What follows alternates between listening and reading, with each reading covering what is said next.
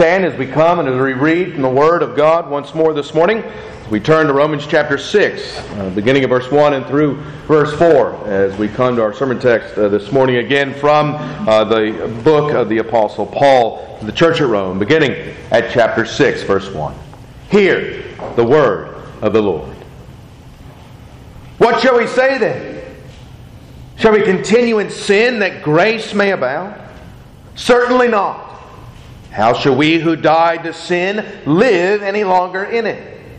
Or do you not know that as many of us as were baptized into Christ Jesus were baptized into his death? Therefore we were buried with him through baptism into death, that just as Christ was raised from the dead by the glory of the Father, even so we also should walk in newness of life. Amen. Let us pray. Gracious Heavenly Father, as you have called us uh, together on this day uh, to hear these words by your providence, to God we pray uh, that you will use them uh, to open our hearts and our minds uh, that we might live lives of thanksgiving for your grace. And in Christ's name we pray. Amen. Please be seated.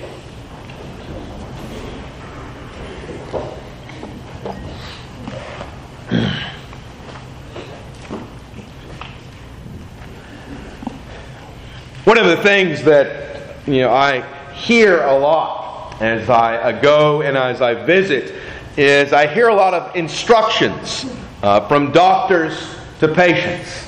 I hear uh, a, a, lot of talk about what physical therapists would like uh, people to do and what occupational therapists would like people to do. And they always have benchmarks that they would like people to reach at certain points and at certain times. You know, often joke that you know, they ought to give us about a semester in seminary of anatomy physiology so we can understand some of these things that we're hearing you know, so that we can maybe help a little bit. But of course, that's not primarily our job to help in that way, but it would be kind of you know, helpful to kind of understand these things. Well, when we, when we see these lists of, uh, of patterns and these lists of things that, that patients are supposed to do, well, what's the, what's the point of all of these things? Well, of course, the point of these things is to get better.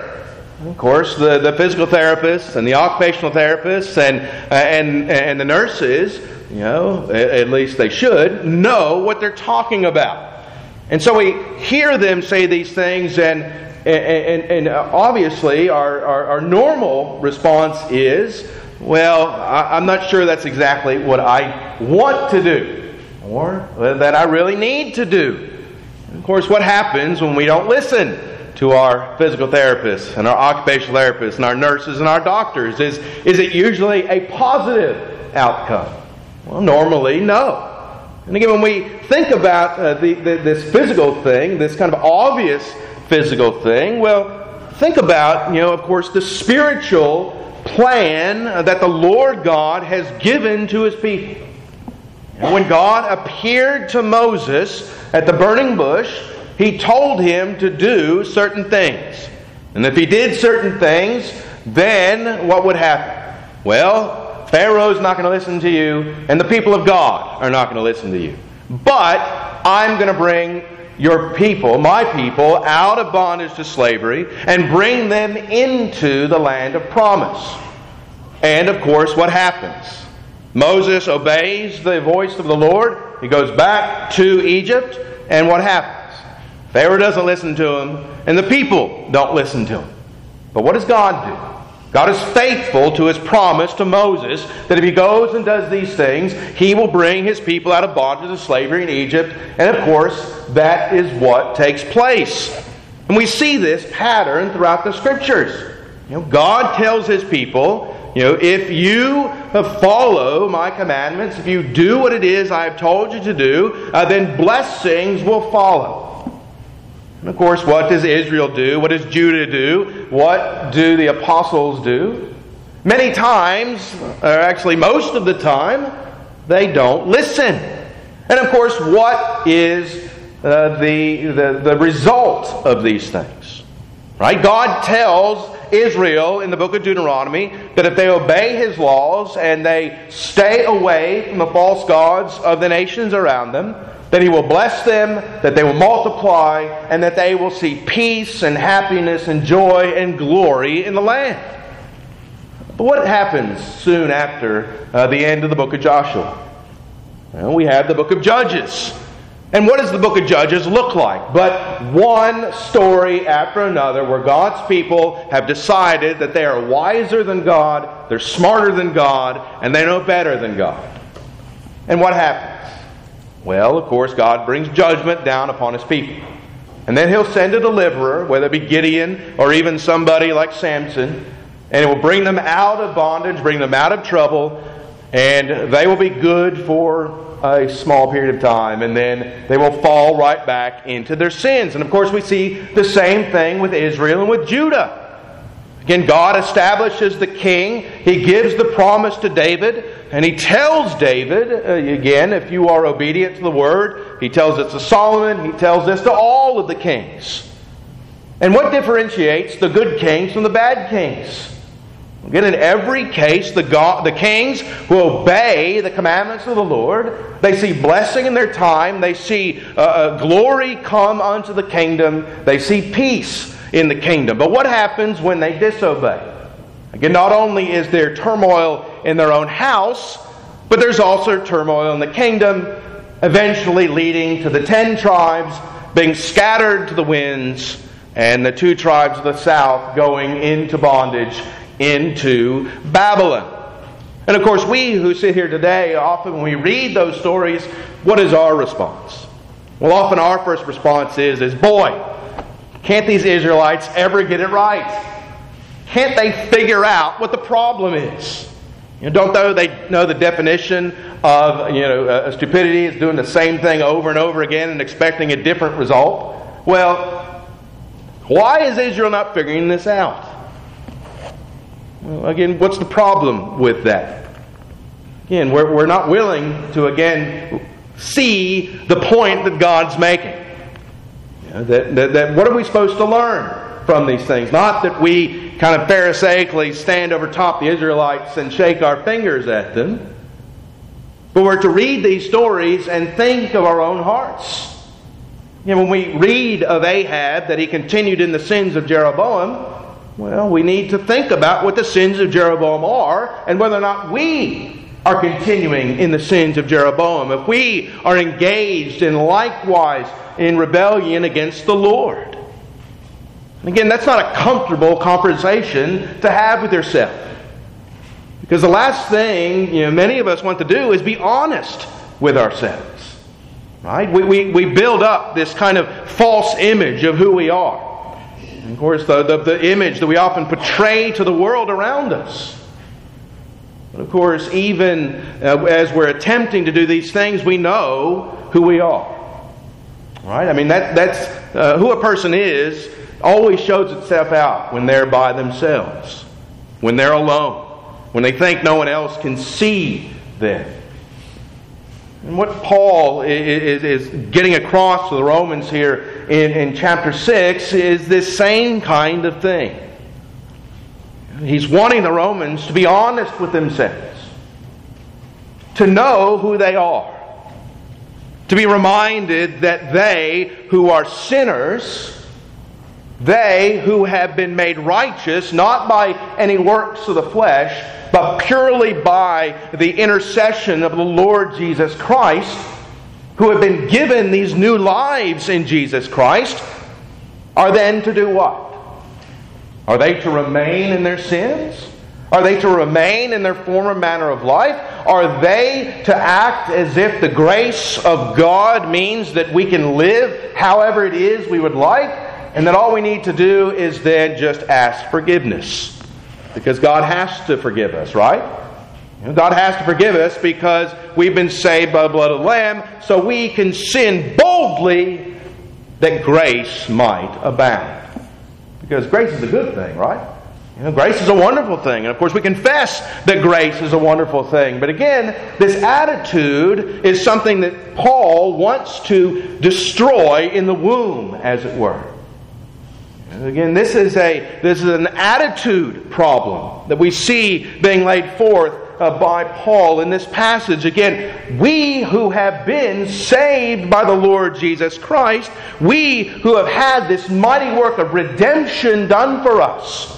You know, just as Israel had been brought out of slavery in Egypt, just as the people of God had been brought out of bondage in Babylon, we have been brought out of bondage to the evil one brought out of slavery to sin that we might live and have our identity and our being in the Lord Jesus Christ and in the kingdom of God.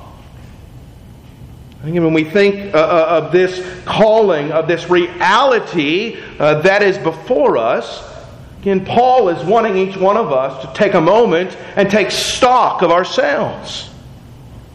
Again, do we sin and then say, well, I'll just ask forgiveness later? Do we say to ourselves, well, I'll enjoy this sin in the moment, and then when I'm done with it, then I'll get on my knees and ask the Lord uh, to look over uh, this transgression. And of course, I, I, I know that you know, as we're thinking, you know, we, we of course can think of times that we, we have acted in this way.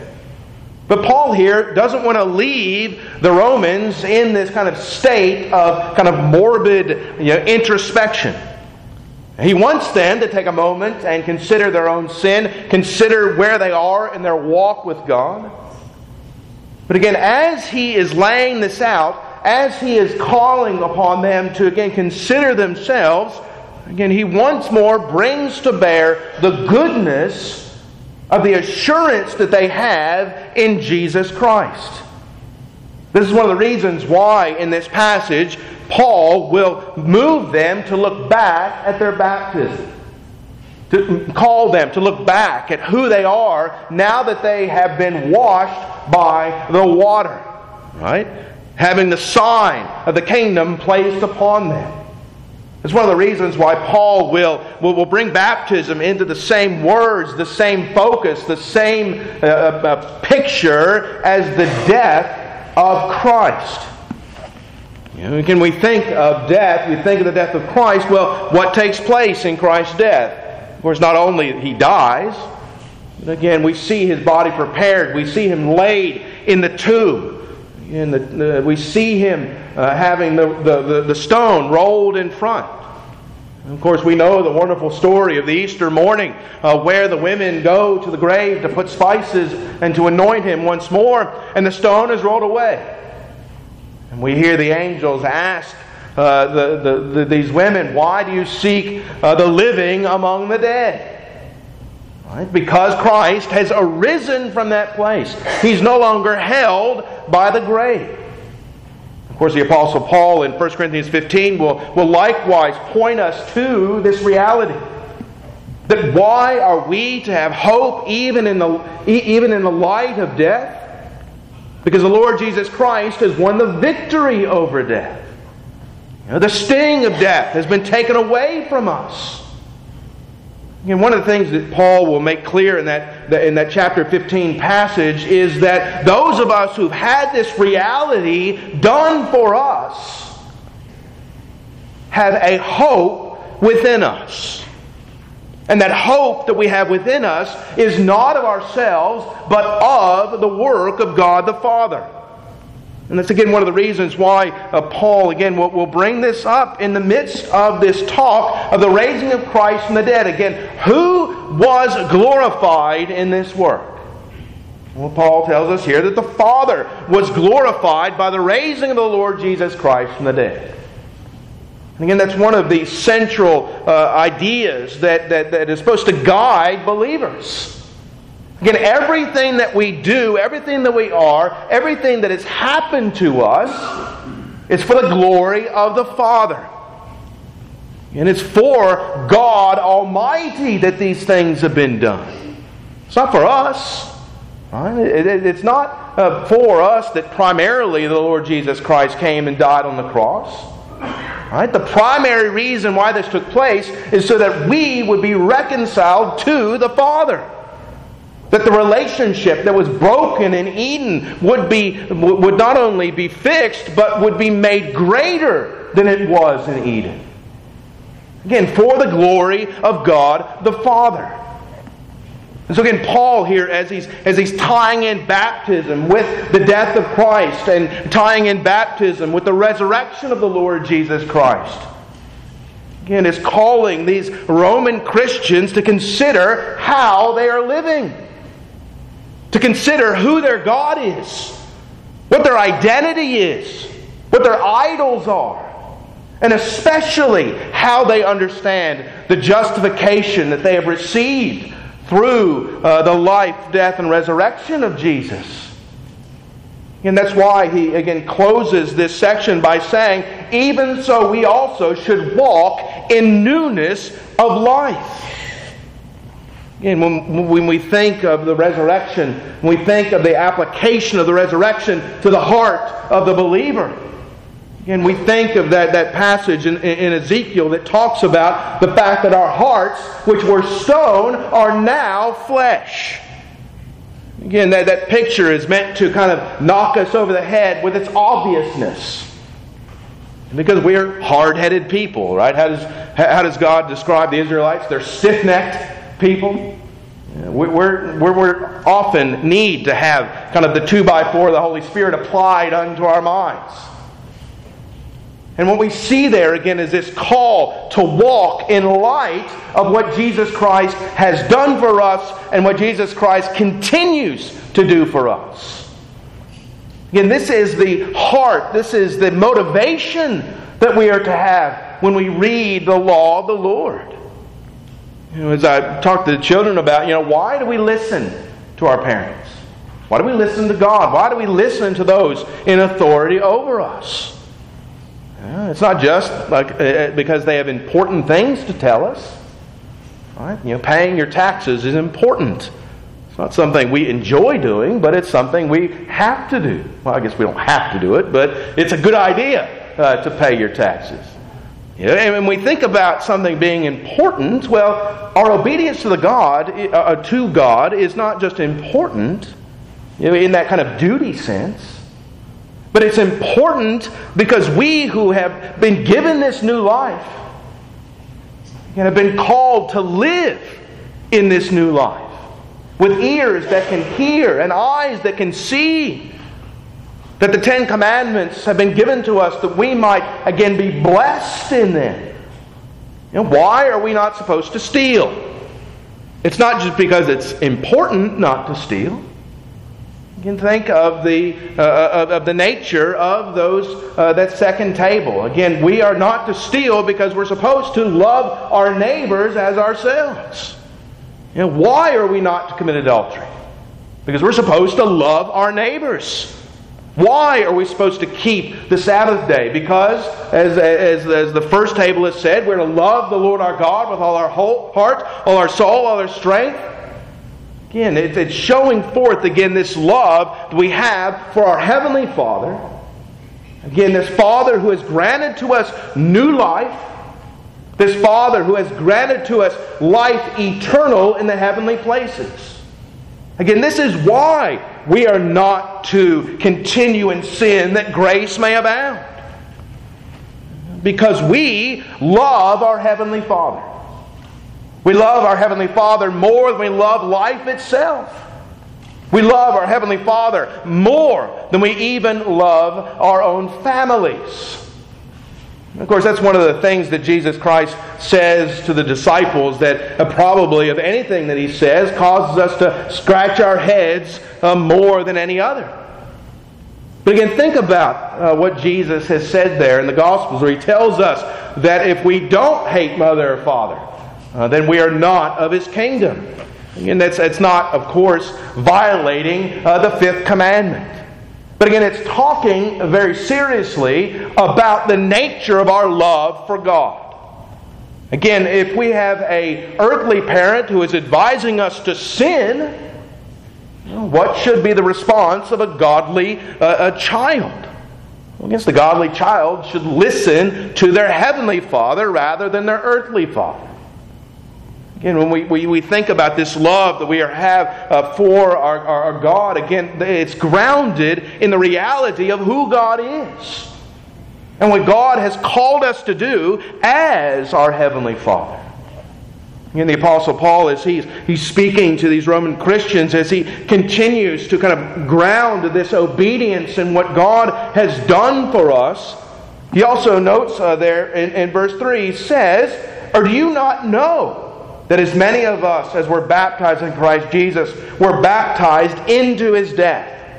Therefore, we were buried with him through baptism of death, that just as Christ was raised from the dead by the glory of the Father, even so we also should walk in newness of life. Again, it's, it's important to see that Paul there is not talking as much to us individually as he's talking to the church at Rome. Because again, one of the things that we have to understand about the Christian faith is that we're not in it by ourselves. And no matter what it is that we do from day to day, we're not doing it as individuals. We're doing it as a community of faith. Again, how, do, how do the pagans live? How, how does the world live? Especially in the day in which we live. Again, in the day in which we live, very much is every man for himself. No matter how it hurts others, no matter how it might bring uh, destruction to others, it doesn't matter as long as I am satisfied. As long as I am glorified, as long as I get what I want. There's a very real sense where there's no such thing as I in the church of the Lord Jesus Christ. Again, we are members of one body. We are members of one faith, one baptism. And so, why are we to be obedient to the God who has created the heavens and the earth? So that we may walk in newness of life.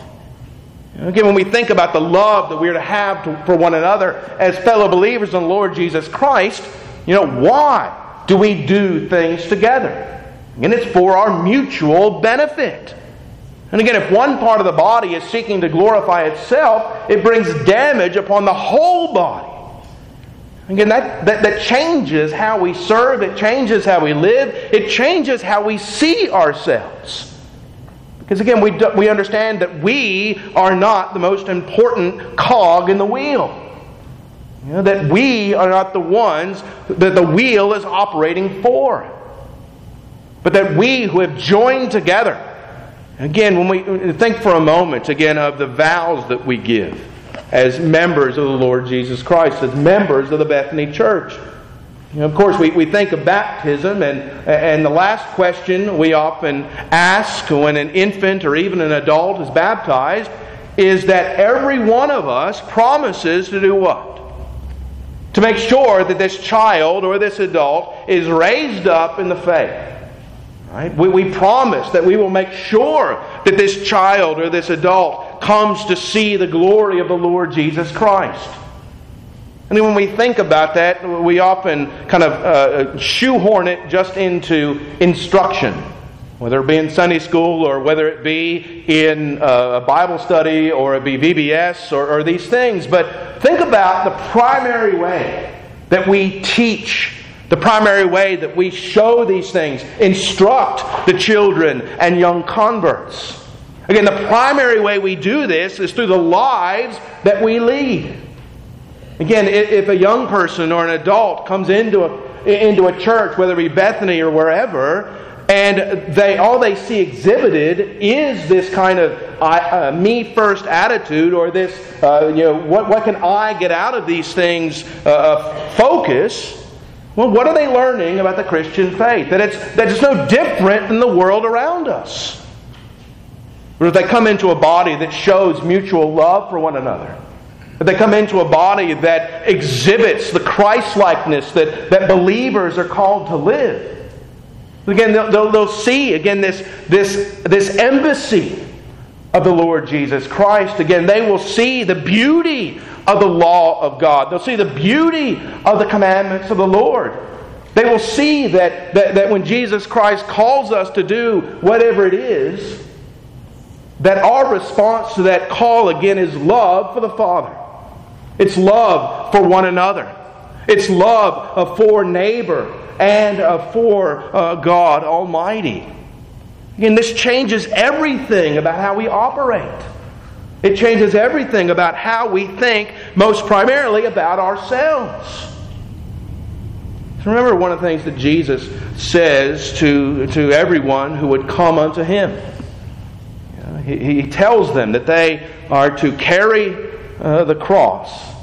And what is, else does he say? It, it says that they are to deny themselves.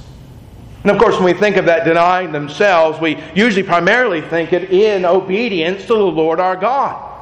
There we, we are to deny the, the base temptations of the flesh Right? That we're to deny that temptation we have to violate the law of God, to seek after the loves of the flesh, and to love the things of the Spirit. But also, think about that in the context of this, this talk of us together walking in newness of life. Again, denying self means glorifying others. Denying self means understanding that everything has not been built so that I can enjoy it. Or that I can do things, or I can, can, can, can find my identity in these things. But the brothers and sisters, the Apostle Paul and the Word of the Lord our God again is calling us this morning again to understand ourselves as part of something much greater than ourselves. Again, we have been called by the glory of our God into the kingdom that He has founded from the foundation of the world. That we might, again, love one another in faith, love one another in grace, love one another as those who have each been called out of the world into this uh, wonderful place where we love one another and we love our God.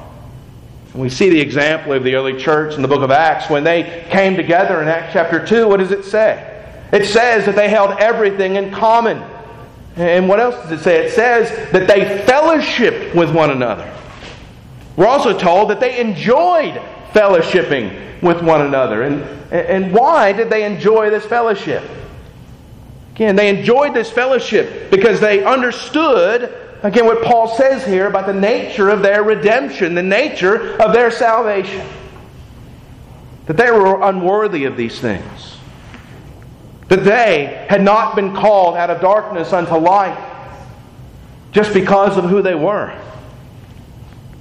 Because the God who created the heavens and the earth had called them to be His and to be part of His kingdom to be part of the heavenly places that He had created from the foundation of the world that we might live in them. Not just now, but for all eternity.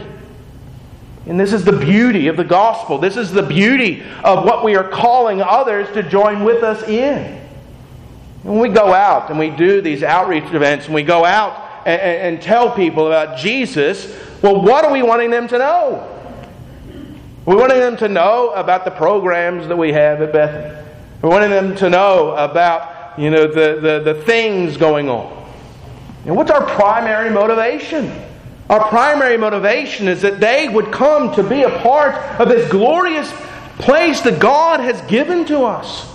That they might, again, have eternal life.